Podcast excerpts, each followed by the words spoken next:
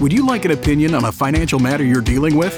Whether it's about retirement, investments, taxes, or 401ks, Scott Hanson and Pat McClain would like to help you by answering your call. To join Allworth's Money Matters, call now at 833 99 Worth. That's 833 99 W O R T H. Welcome to Allworth's Money Matters. Scott Hanson. Pat McClain. Glad you're joining us today. Both myself and my co-host, we're both financial advisors, certified financial planner, chartered financial consultant. We spend our weekdays helping people like yourself. We broadcast on the weekends, being your financial advisors on the air. Whether you've got advisors you work with now or you do things on your own, whatever the case, we want you to consider us to be um, another source of information for you and hopefully awesome information. Well, let's hope.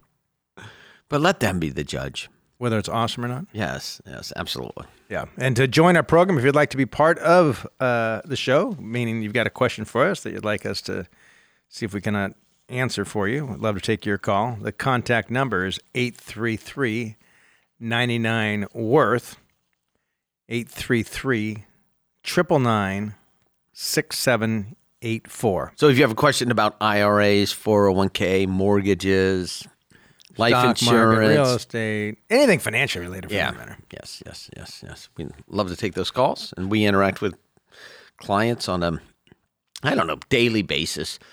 Uh, most certainly on a weekly basis. So I saw an interesting article that I read the other day. It, the title was this is from the Wall Street Journal: "Buy, Borrow, Die: How Rich Americans Live Off Their Paper Wealth." Okay, Yes. and so these people that tend to be company founders, a lot of money tied up in one stock, Really rich, like super rich. like Jeff Bezos, rich. Yes. I doubt he sells much Amazon stock. Uh, probably not. So let's assume you got a hundred billion dollars worth of Amazon stock. And you need you need to get yourself a hold of a quick two billion dollars. Two billion. How much can you spend on your living expenses? Not that much, right? Not, Yes. Not a billion for crying out loud. Okay. A few million a year, maybe. I don't know. uh, uh, well, certainly. Okay, Whatever. Yeah. Of course you could. Right, whatever. You can. I guess you can. bl- I don't think you could blow through a hundred million if you tried. That might be even impossible. Oh, I'd like to try. Oh, he is going to space. Yeah, I So mean, there, not- you know, it's went, not to, went to space. So, um, the, the, what the point of this is that how when you take a loan of an asset, you're not taxed on that loan. You pull a home equity loan out of your house. Your house, you bought your house for two hundred. It's worth eight hundred today. You take an extra hundred thousand dollar home equity. That's not taxable to you. You have your stock in Amazon. You take a loan against that. That loan, that's not taxable to. you. And then under current laws, when you pass away, whatever gain had been there is stepped up.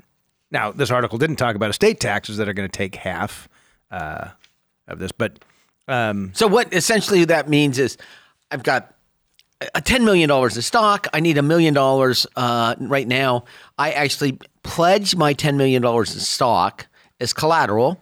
I borrow a million dollars. By the way, you depending upon the type of stock or what you're pledging, you could normally borrow up to forty to fifty percent of the value of that. I live on that. The day I die, that stock receives what's called a step up in basis. And a step up in basis means that they pretend that there's no stock, that, that there's no capital gains due on the growth of that stock. So I was able to live off uh, the stock. The cost of living off that stock was the cost of money, the loan on the, the stock, the interest rate. But in return, I held it till I died. And then capital no gains taxes forgiven. that. That's assuming everything goes well. Every year you read about stories of some founder that pledged all his securities, the stock price went down, and they found themselves broke because they were leveraged. And to your point, it's for very. eh, If your net worth's under 20, 20 million, you probably shouldn't be. Yes, I, there. It's, Taking this it's, it's got you and I were at the Newark airport three, four weeks ago, and our flight was delayed for four or five hours. And I was sitting there talking to the the, the one guy who was on his way to Florida It's securitized lending. For a large brokerage firm, and what his job was. Get you to borrow money from your stocks. So you could either buy more stocks or go splurge some. But not sell the stocks you had. That's what his job was. That's what his job was. Convince other brokers to offer it up to their clients That's what his job was. because the bank made money off that. And then he, By the way, if your advisor's with one of those big firms, Those are the conflicts that are going through his or her ears every day. So we have this conversation because I got I'm at the Newark airport for five hours, and I'm like, yeah, I'll have this conversation, and he's like, let me tell you all the reasons you should have your clients do this, and I said, let me tell you all the reasons I don't think it's a great idea for many many people, and he said, what could go wrong? And I'm like, okay, what could go wrong? what could go wrong? How about a 50% decline in stock prices like we saw 14 years ago? How about a change in legislation that no longer gives you a step up in basis and accounts over X amount of dollars or a net worth of X amount? But it's dangerous. But I think we'll see more. Look, if if capital gain tax rates go from 20% to 39.6%, the, the, the, the tax rate will be at some point when we will be ad- advocating even to our uh, middle class client, let's say, That there are risk mitigation, there are capital gains. if the capital gains is so great, maybe you don't sell and you take a small loan on it. Yeah. Yeah. That's what you'll see more happen. But it's look, it cuts both ways. And I heard an ad from, from this guy I kind of I respect too was pitching um, home equity loans. He's a r- radio personality guy, but you know they read ads for, and he's pitching untapping the, that equity in your house is doing nothing for it. Get it to work for you. And I'm thinking all you're doing is betting your house. You're borrowing money, and as collateral, you're pledging your house. How is that? Isn't your money working for you to begin with? yes. It drives me crazy. I know. You, You know- you bring it up like every four weeks. I do? Yes, I know it drives you crazy. because I can't stand. I see people come in. They want to be able to. Eh, be, they want financial independence. They've lived in their house for 28 years, the same house. They owe three times in their house, three times as much as what they paid for their house. Not unusual. and they have no financial security because of that. yes. That's what I see. They spent their house. what in the world? I mean, it's not like they. Typically, the money goes to buy things like fancy cars, and I mean, fa- like, Honda Accord's pretty dang fancy on a on a like as far as cars go. If you can afford it, great. But when you're taking money out of your house to go buy new cars, Yes. Probably not the best idea. Anyway, I won't bring it up. well, you can bring it up. You can bring it up as often as you want. I agree with you. I just don't. But let's go to the calls. All right. 833 99 Worth if you'd like to join the show. 833 999 6784. See how we got that? 99 Worth. Pretty smart. Let's uh, let's talk with Lori. Lori, you're with Allworth Money Matters. Hi, Scott and Pat. Thank you for taking my call. Sure. Yeah. I have a, I have a question about um, ESTs, the Delaware Statute, uh, Delaware Statutory Trust. Okay. Um, we're selling a, a rental and wanted to do a 1031 exchange, and we were offered this as an option. I wanted to know what your opinion is about it. So essentially, this is a uh, Pat. I don't know if you've heard much about this. It's essentially the old tenant in common set up Oh. under a different name, Okay. um, and it doesn't have to be in Delaware, by the way, to have a Delaware statutory trust. That here's what ends up happening with this: you transfer your property into, along with a bunch of other people that you don't know, and you become partners with all these other people. Okay. Right. So decisions are going to be made by the partnership that you have no control over. No control. It may or may not be in your best interest. And the second thing I'd want to know is what are the fees for the syndication of this? How much are the it, it, are the managers making off this whole thing? I, there was a large analysis done years ago for the uh, tenant in common. This is Pat, right when the stock when this real estate last time the real estate market was hot. I remember I had a client of mine come in. He didn't. He didn't take my advice on it. Did not. He did not take my advice. He asked about these. I showed him. A, I did some research and showed him a report that stated that the average syndication fees were north of fifteen percent. Mm, at that point in time, you're better off just paying capital. That was my gains. point. I said you're going to exchange this into a property with people that you don't even know. The partner. You're going to be partners with people you don't know. Have You no have no control. control over. Zero control when the property's sold. No control. over You can have capital calls on it.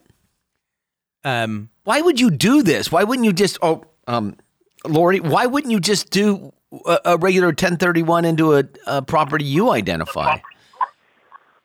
Oh, well, I mean that is an option, but I just thought if we couldn't identify the property uh, in time, or if we couldn't, if we bought a property, I guess we would either have to buy two properties to make up for the difference, Mm-hmm. or put some funds away into this DST. But why would you? But I wouldn't do. I would not use the DST. Just flat out. I see because of the lack of control. Yeah. Oh, 100%. So what's the value of the pro- uh, 100%? Lack of liquidity, lack of control, lack of a.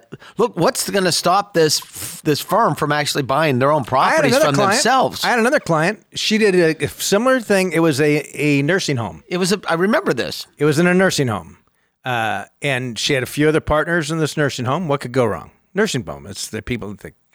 Well, they ended up with vacancies for several months. She ended up with capital calls. So she had this investment that thought was going to give her passive income. Instead, she was writing checks in on a frequent basis. She, and she's talking to me like, Scott, what do I do about this? I'm like, what can you do? Yeah, well, you could not do that. You could get uh, you could actually get damped down on your percentage of ownership at a high at a high cost associated That's with it. right, So, what's the value of the property you're selling? Uh, about five fifty. Five hundred and fifty thousand or five point five million? Uh, five five hundred fifty thousand. And what did you pay for this? Uh, one hundred and eighty plus, one hundred ninety. What year did you buy that? Uh, twenty ten. And how much have you put into it above the purchase price in terms of capital Wait, wait, were, improvement? you- were you the first owner? No, What was this home? no, we, we How old is the house? we house? bought it. Well, we bought it as a rental during the crisis. Uh, on the end of the crisis, you know. So you bought it when things were really cheap. Yeah. what, what year did she say she bought it? 2010. Okay. Was did that house trade bef- in the five years prior to that? Yeah, at one Did point in time. I, Scott's going at this. At one point in time, it probably traded for three fifty or four, and and you bought it at one ninety. Is that a fair statement? Yeah. Yes. Yes. Okay. Okay. So here's here's where I'm going with this. You bought this probably the perfect timing. Probably the bottom of the market. Half what it was trading for a few years prior. You bought because prices were low, and for whatever reason you want to sell it now. The, the thing is, we are at the complete opposite end of the market cycle. I don't know where the market cycle is going to end, but I know real estate doesn't go up every year by 20%. Correct.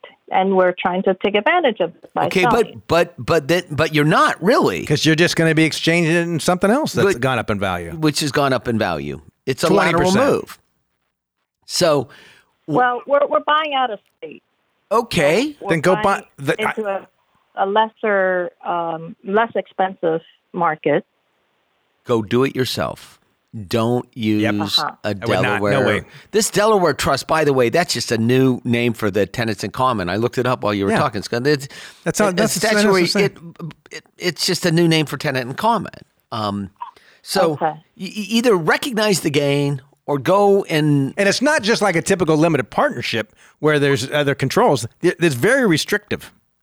as to the general partner yes, gets. Yes.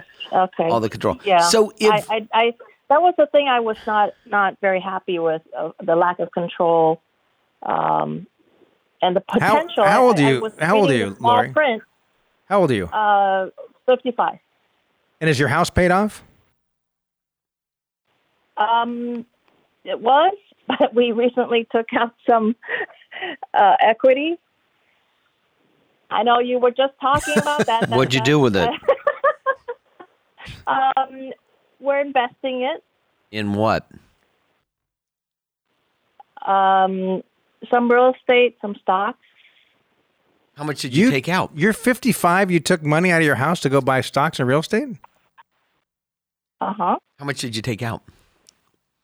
Uh, about three hundred thousand. Oh, my so here's what uh, here's what um he- he- he- and how much other assets do you have? How much money do you have in 401ks or other real estate? You have this rental property you have you you you had your own home. Um how much other assets do you have? Um, we have another rental which is paid for. okay. It's worth about half a million. okay. Um, I have about 1.5 in 401ks Oh, and good for you. other savings. Yeah. Okay. So right now, That's right now, uh, you're 55 years of age. What percentage of your 401k is in bonds? Oh, very little. Okay. I would say about 12% or Okay. less. So, uh, so here, here's my uh, opinion. I, I, I, my opinion would be, um, if you're buying out of state, then go ahead and identify the property out of state and do the um, your own tax free exchange, or recognize the capital gain on this and call it a day. Take any of the proceeds from this and put it back down on your home mortgage uh, to pay that down. You're 55 years of age. You might want to retire in the next 10, 15 years, Right. right? Or at least be Or in the be, have Or the ability sooner. to. Then you should actually start planning with that. And part of that planning means risk mitigation. Okay. So that's Because what, what would let's be what happens if we go through another period like the financial crisis? we will. Yeah, we just don't know when. Right. Yeah, I don't know when. Yeah. And actually, if I do, if I did know when, I wouldn't tell anyone. Nor would you be doing this radio program. That's right. so here's a, here's here's what you what what what we we see here is that y- y- you're doing a risk. Um, y- y- you're not. You don't have any guidelines around risk that are actually guiding your behavior. Because Probably true. you you paid And- down and your if you mortgage at- significantly, did you not, over the years? And then you just borrowed it back out in a whole lump sum.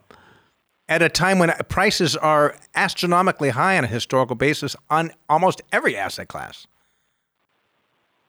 You bought this this rental at like know, the but- perfect time. I know we didn't, but she didn't call us up to for us to beat. right. You need to step back for a couple minutes and actually look at your own risk, and you might want to pay someone for some financial advice to actually do a financial plan that says. I'm going to retire in seven, eight, ten years. What are my probabilities of getting there? And they will actually build models that will actually show you how to get there. So I appreciate the call. Yeah, wish you well. And so um, obviously we answered a question on the Thank you. what I thought was on And, and we didn't mean to. we- No, no, no, but, no, no. But it just You- you know- we I, actually we care a little bit. I look, I, I can't tell you how many people we saw, whether it was the financial crisis or the dot com. Now, I was a little nervous about the debt. She's got quite a bit in her 401k and another. So she's in, yeah, I felt much, much better. Because sometimes you see people that just end up with too much debt. Markets turn south, they get into trouble. I don't think that's going to happen with Laura because it was a very small percentage of her of her portfolio. But sometimes paying the capital. Look, you invest to have a gain. Sometimes paying a capital gain is not that. For a lot of people, the uh, net proceeds are going to be more today and than I- they would a year ago. You and I sold a house that we owned together last year. Did we pay capital gains on it? we did, We did. and we sold some uh, raw land earlier this year. And we paid capital gains on it. Yeah, Scott I've I own- also exchanged properties. Um, So every situation is a little bit different. Yeah, every situation is different. But look, and I'm not predicting the real estate market's going to take a dump, nor the stock market's going to take a dump. Actually, I am. At some point in time, the- we'll- see declines in values of both. We'll see declines in residential real estate again. We have in the past. We'll see it again. We'll see declines in stock prices. I don't know when.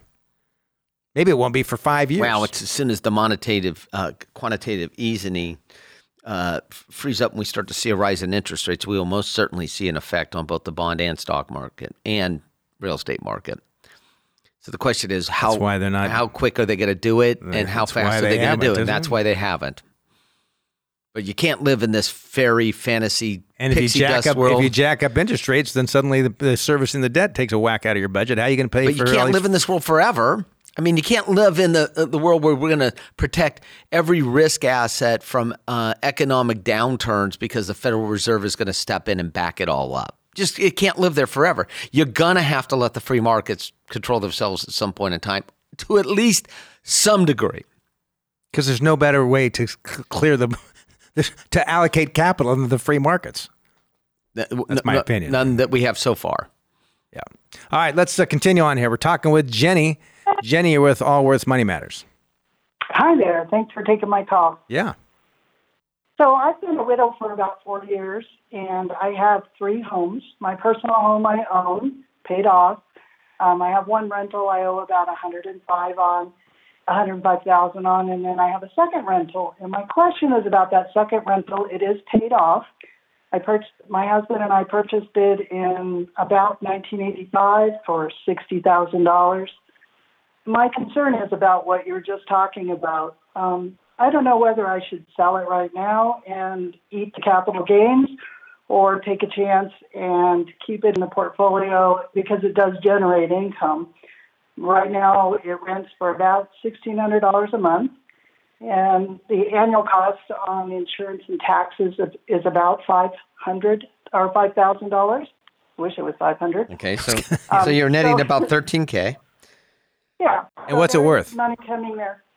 Um, I am, but I'm concerned about the the drop in the market and the increase in capital gains What- taxes right now. What's it worth? It's worth about four hundred thousand. And your husband passed away four years ago. Yeah, and my attorney did have me have all three houses reappraised at that time. So I don't know if he did anything with the county to step it up, but he did um, take his name off of all of the Okay. uh, paperwork. So it's all in my name now. Yeah, there's nothing in the county to step it up. It, this is an income tax. Um, so whatever the value was worth when he passed away, assuming this is held in community property, um, that that's what the value you look back towards, not what you paid for it back in 1985. Other than this hundred and five thousand dollars on rental number one, do you owe anyone else money in the whole world? Um, no, Okay. I own my 11 year old car. I own a motorcycle. I don't, you know. What are you no, living I don't on? know. Um, I actually am working full time still. So I actually am receiving um, survivor benefits from my husband's um, Social Security, and that's about $2,200 net a month Okay. right now.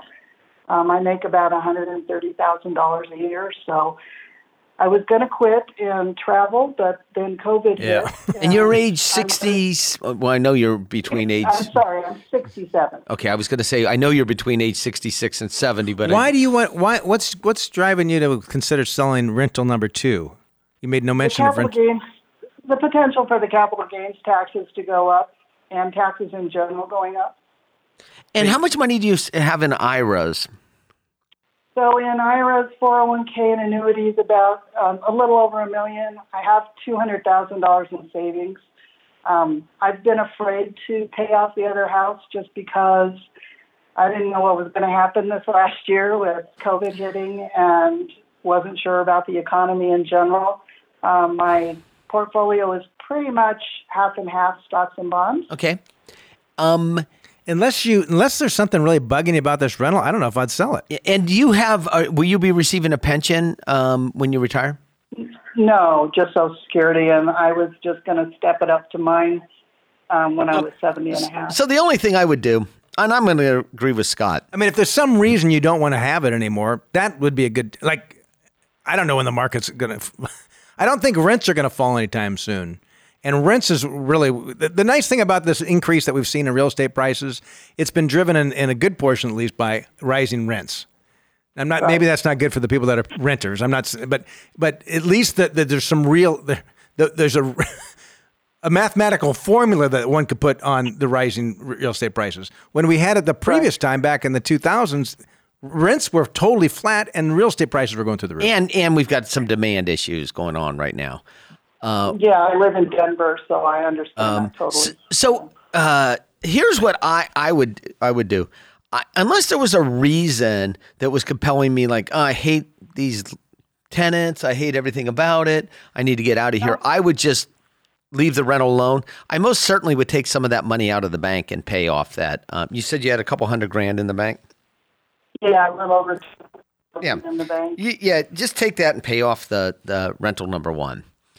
And if you're worried about your equity allocation, you can, you know, underweight um, I think you're equities fine more, at but I think you're fine at 50 50. And part of the reason I was I was saying hold on to this rental is what the, my question would be what would what you do with, do with the, the money otherwise? Because you got Well, 200 grand sitting I- in the I bank because you're no afraid to plans. right. So then what I then have what do you do with it? You're gonna go buy bonds like Yeah. that didn't make a lot of sense. You're gonna go buy stocks. Well, I don't think you'd want to be doing that either. why- you know, it's kind of unfortunate. I sat on the 200,000 thinking that the stock market was going to go down, so I didn't want to play around. I was waiting, and it's done nothing but go up. Well, so far. I, I lost my opportunity there, but Okay. I felt secure. You've done awful, Just Jenny. security. You've done terrible. what are you complaining about? I'm not You can't look at it that way. It- and then you made the, the you made the decision based upon your risk tolerance with all the available information you had at Correct. the time. You're in good So shape. All you want to do, like to clean up around the edges, is just pay off rental number one, call That's it a what I and And you're in great shape. And you're in great shape, and and work as long as you enjoy it. And then the minute you don't, you know what to do. Just go travel. Yeah. Okay. All All right. right. Appreciate Well, the I call. appreciate, I appreciate the call. Thank you. Yeah, thanks for joining us. We're going to take a quick break. We'll take more calls when we come back. 833 99 Worth is the number. This is Scott Hanson and Pat McClain of Allworth Financial.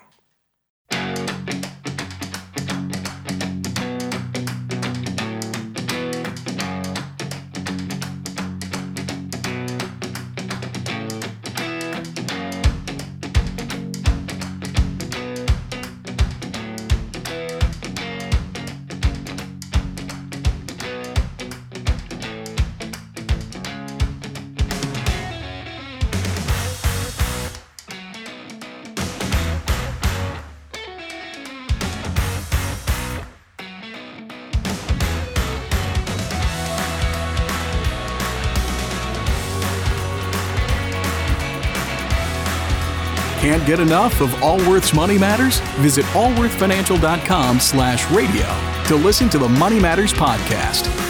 Welcome back to Allworth's Money Matters. Scott Hanson. Pat McClain. Glad you're still listening to the program. anyway, but hey, uh, before we go back to calls here, and we will go back to calls, our we've got live workshops coming up uh, August 14th. Actually, today, but you probably missed that one if you're listening to this. August 14th uh, in Sacramento, Denver, and Cincinnati. The Social Security workshops are five steps to managing your Social Security, and you can register at allworthfinancial.com. And then, secondly, we enjoy take we we think we think our phone calls are what make the show more interesting. We can talk for hours, trust us.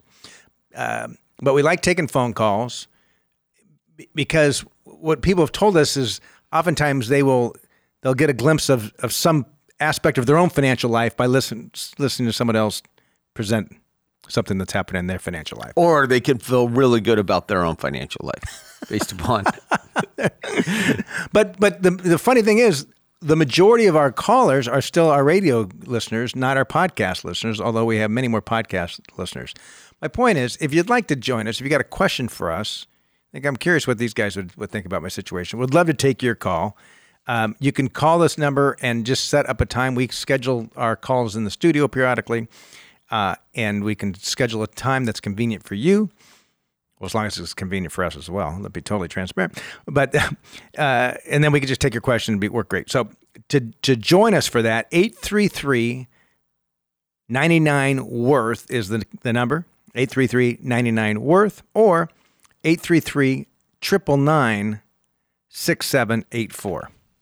And we will get you something scheduled. Get you on the And air. If you forget that, you can send an email at questions at moneymatters.com and we'll get you there too. Let's talk with Judy. Judy, you're with Allworth's Money Matters.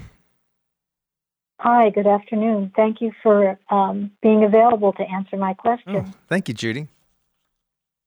what can we do for you?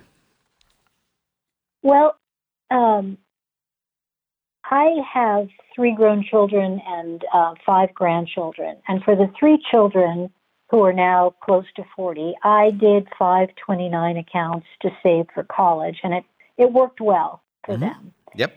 Um, I have I have recently uh, opened some 529 accounts for the for my grandchildren, but I am aware of a lot of discussion among financial investment people who no longer believe that 529 accounts um, are a good vehicle to save for grandchildren for college.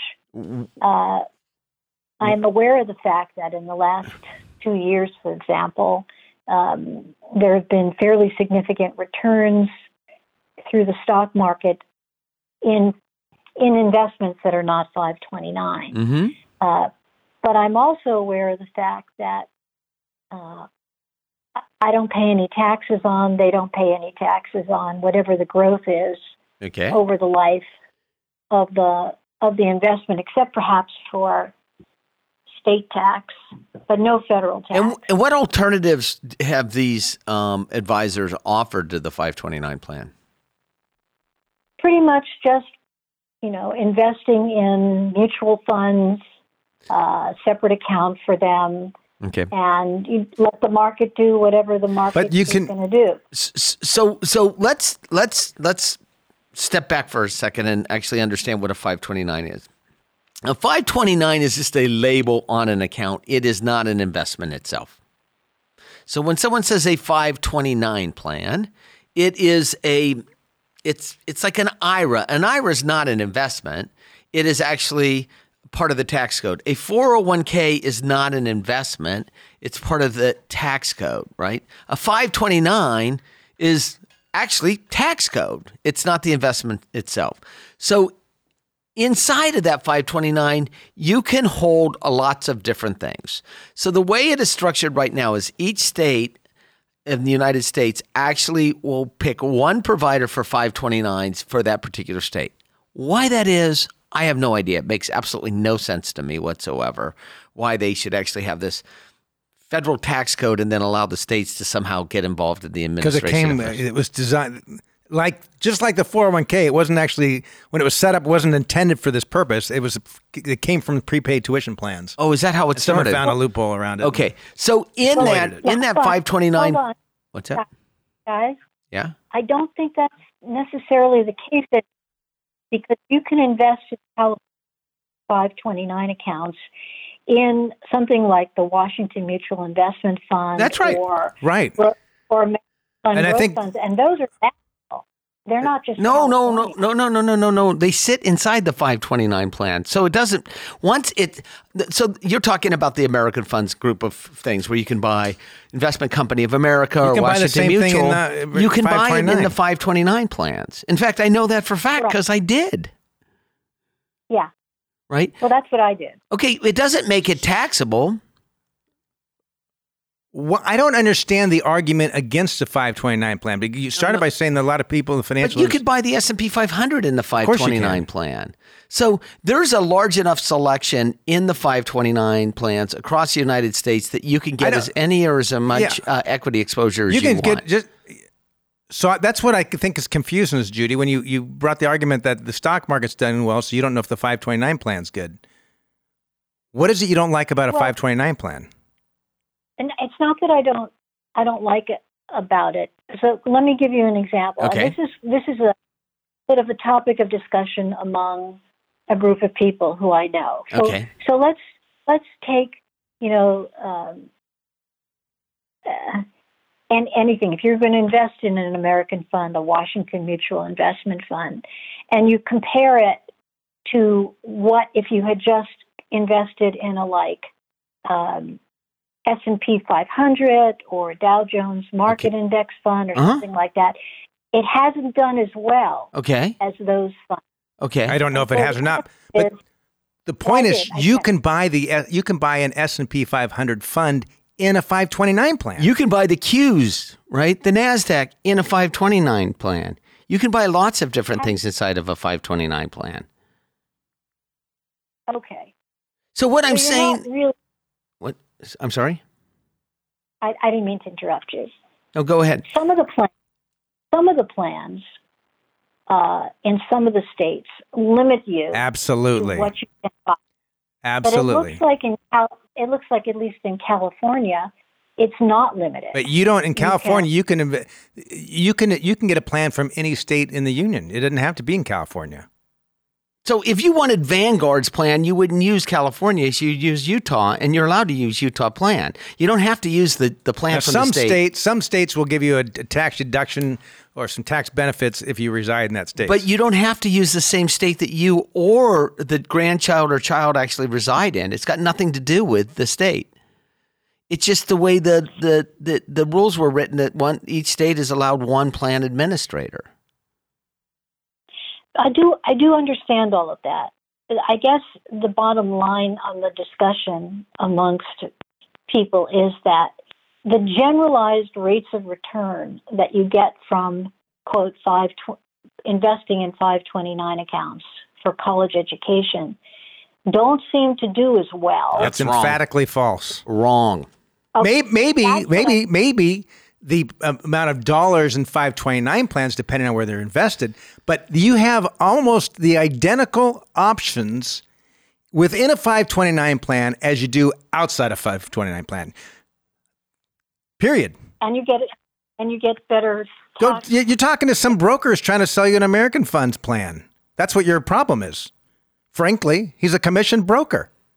Yeah. And He's trying to sell you his product. Don't confuse the two.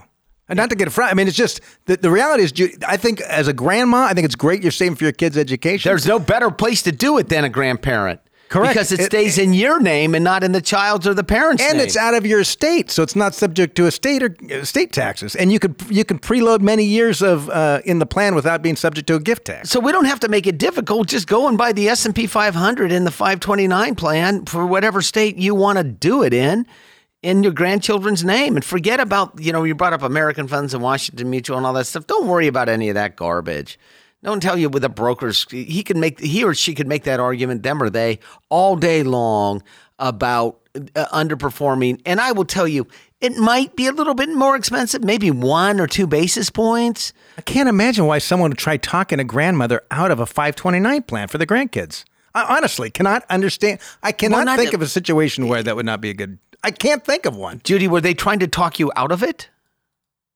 this is not a discussion with like the broker. Okay. This is a discussion among co-equals, so to speak. Oh, well, have who them- have been All right. Have 'em listen. Don't get your. I mean, Look, look. I, I could talk to. I could if I talked to my friends about how to uh, overhaul my car engine. I don't know. I don't. None of my friends seem to be good mechanics. We can sit and debate about pistons, and I don't even know what I'm talking about. But but but the but the, the, the premise here is emphatically wrong. yeah. So anyway, I hope that helps, Judy. Appreciate The uh, Let's let's. Uh, and by the way, don't invite me to any one of your parties where this is being discussed. I do not want any part of that.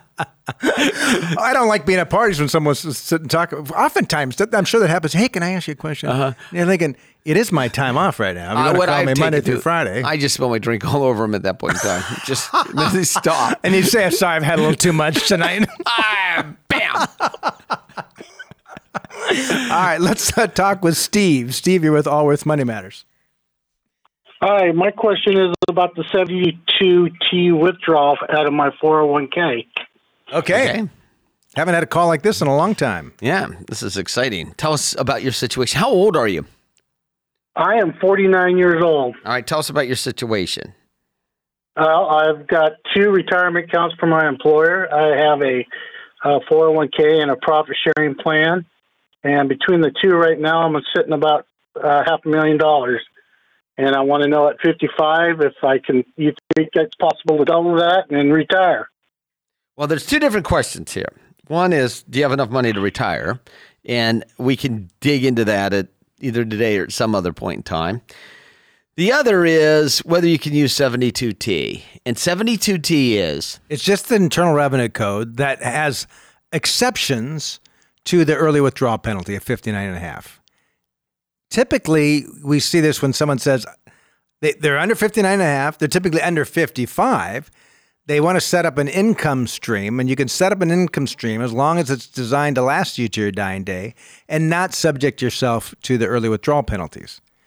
Further, there's a provision that says if you are 55 or older in the calendar year in which you retire or just leave leave your employer, you can take money from that 401k account without any restrictions, without any early withdrawal penalties. so the, the, the punchline there, Steve, is look, 72T, if you retire and you're retiring around 55, we would encourage you to retire, leave this employer in the year in which you turn 55 and not set up a 72T, but go into the 401k as needed and make the withdrawals from there. And the reason is once you start a 72T distribution, it's much more restrictive and the penalties are much more onerous. So 72T distributions is a series of substantially equal penalties based on your life expectancy and an assumed Payments equal payments. payments. What did I say? Penalties. Oh, payment uh, assumed on on a a de- predetermined rate of return. Once you start those distributions, you can't change them for five years or 59 and a half, whichever is longest.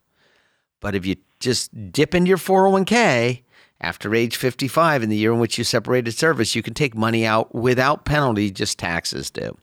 So you're asking us a question that will apply to you six years in the future.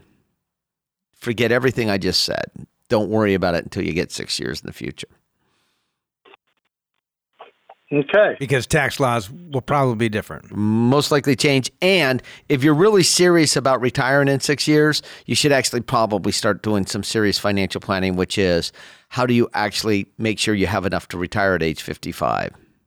Which it means Well, debt. that would be the next question. okay. What's the next question? I said that would be the next question. How do I retire? How do I do it? Yeah. Well, like the old, old adage they had Steve Martin. How do you become a millionaire? oh, you start with a million dollars. right. That's pretty simple. right. so the, the question is how much debt do you have?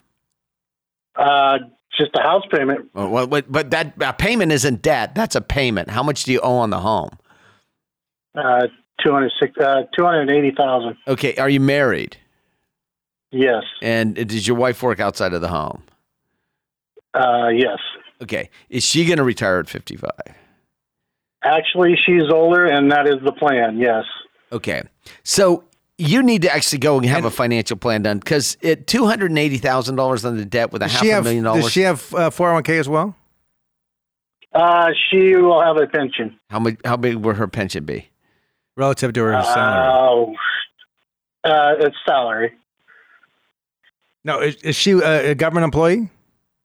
Yes. And how big will her pension be as a percentage of her final salary? I believe we're looking about 60%. Okay.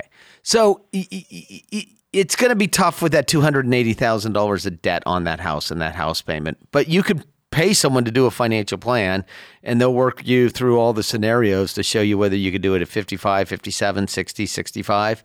And what it would mean. You retire at 55. Here's what your financial assets would be, and this is what it would mean as far as retirement income. Yeah, and you might say, well, you know, I have $300,000 in equity in the home and I'm going to move to Bend, Oregon or, you know, Alabaster, Michigan or, you know, Tulu- Tu- Where? Tupelo, Mississippi. And That's then another hotspot. and then uh, th- work through the the what if scenarios. But that's not a question we can answer on the radio. My Alrighty? guess, my guess is you probably need to be saving more than you are right now. That'd be my guess. So appreciate the call. Yeah, wish you well, Steve. And it- it's interesting. Those 72T, I was, uh, th- these were used a lot in the 90s. Companies were retiring people. They were downsizing by uh, offering sweeteners in their pension plan. People were, so people were being exited leave, and the markets were doing good. And so a lot of people were saying, why don't I just take some money from my retirement account? I'm 54, but heck, um, got this great retirement offer. And so people were setting up 72T distributions. Uh, then the financial crisis, I mean, the dot com thing hit. It was a bit of a reset on people. Then there's the financial crisis, a bit of a reset on people. Yeah, you don't So- see it much at all anymore. No, but I did reflect. I remember there was we had some clients years ago. They were 50 years old. Husband and wife, 50 years old. Uh, they were still working some. They wanted to take that a million something million plus in their retirement accounts. They wanted to take the maximum they could on return uh, from 72T. Well, this is in 2000. Okay. And then Scott, what's the maximum? There's the, they, the uh, tax laws changed since then. At that time, you made up your own maximum You number. could set a number. They called it a reasonable. and they want to know what is the highest reasonable rate of return. I don't know. They ended up using picking a number of nine percent. Wow. It didn't stay retired long. And I said, I remember the time saying, uh, "You're going to be spending money in your fifties that you're going to need in your 70s. And of course, we saw the you market. were right.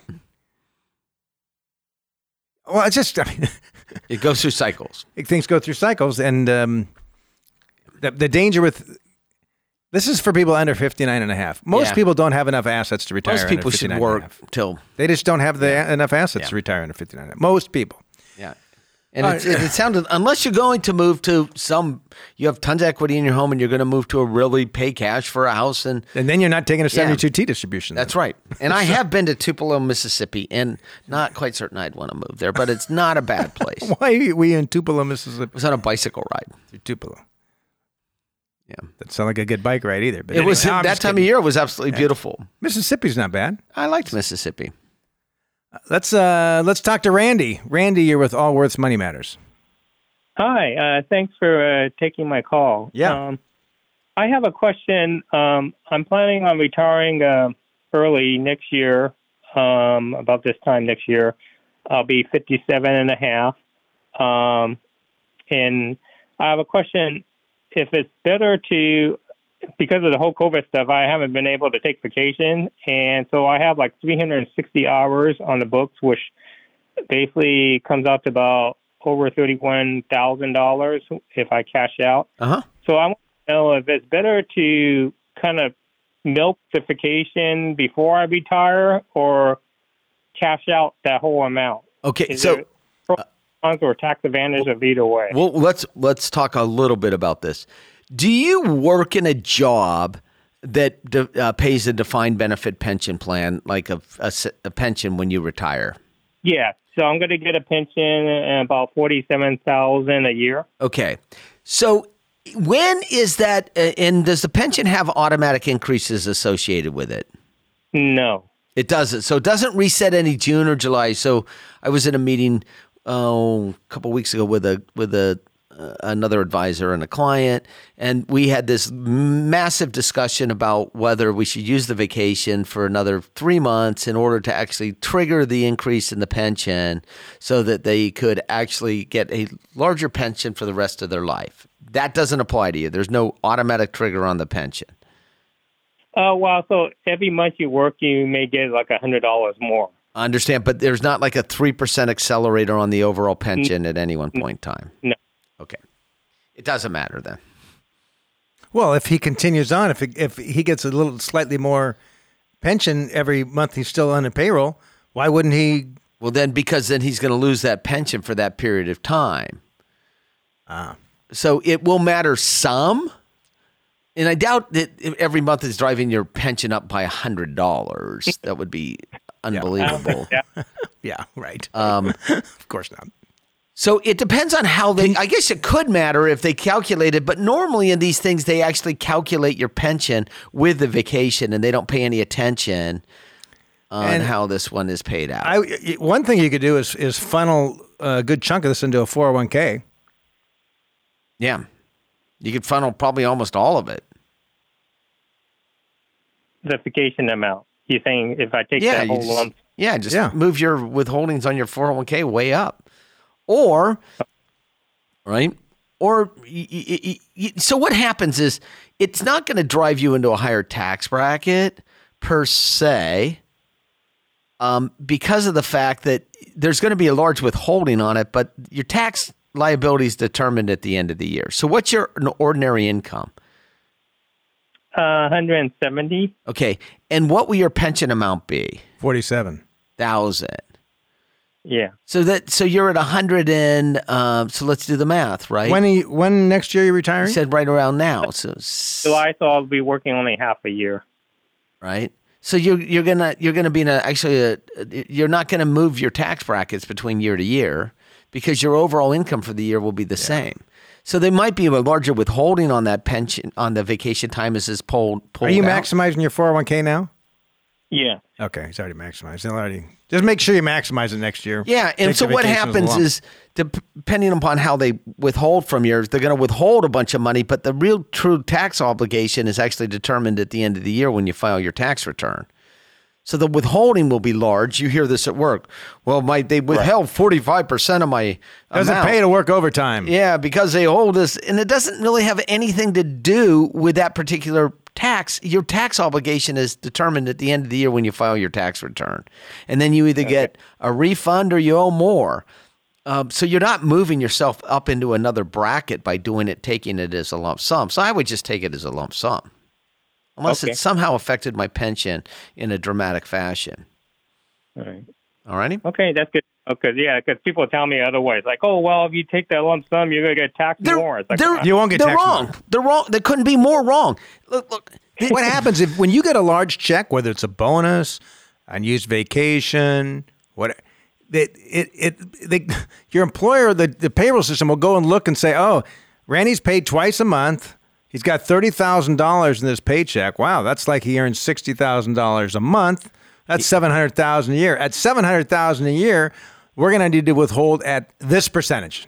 That's how it works, right? But then when you file your tax at the end of the year, you didn't make seven hundred thousand. You just made seven hundred thousand dollars. It looked like for that time. And if you don't want to give the government money, do the calculation beforehand and change your withholdings. You can change your withholdings to whatever number you want. Your employers are required to uh, inform the employee, uh, the government, I think when the withholdings go over 10, but I've had as many as 25 withholdings on my paycheck before. In the early days, if I had a big lump sum of money coming in and I really needed it, I would change my withholdings to 25 so they'd withhold no taxes. And then payroll people would say, You can't do that. And I said, Oh, absolutely, I can. You just have to report it to the government. And they're like, Well, you don't want that? And I'm like, I don't care. I'm not going to cheat I'm my not- taxes. I'm not cheating on my taxes. I'm just playing the game. And that's why people talk about this withholding, but it doesn't matter to you. okay, great. All right. Okay, thanks. Thanks, Ah, Randy. who could ever get And, so you know, passionate about a tax withholding? I- well, we're seeing companies move away from the carryover of vacation.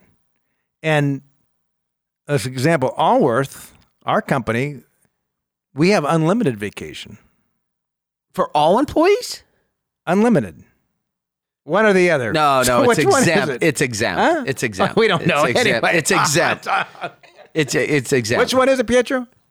Salaried employees. It's exempt. unlimited. It's exempt employees. All right. So for a large portion of the employees, we don't care. I hear. I, I mean, I think it. It's companies do that because it's a. They don't have to carry the liability of uh, unused vacation. which makes sense. Anyway, well, that's how we're finishing the program. so hopefully you've enjoyed it. Hopefully you've learned something. It's been good being with you. We'll see you next week. This has been Scott Hanson and Pat McClain of Allworth Financials Money Matters. This program has been brought to you by Allworth Financial, a registered investment advisory firm. Any ideas presented during this program are not intended to provide specific financial advice. You should consult your own financial advisor, tax consultant, or estate planning attorney to conduct your own due diligence.